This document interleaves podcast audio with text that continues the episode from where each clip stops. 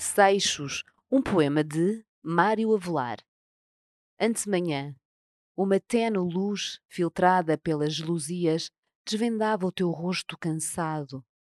Março tardava ainda e na serra as giestas. Esvoaçando junto ao ninho, as andorinhas anunciavam agora o menino. Antes haviam anunciado o luar.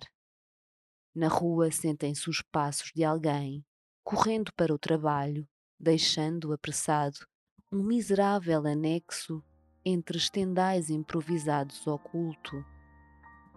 Olho o teu rosto cansado, indiferente à luz, ao silêncio e aos sinais que neles insinuam.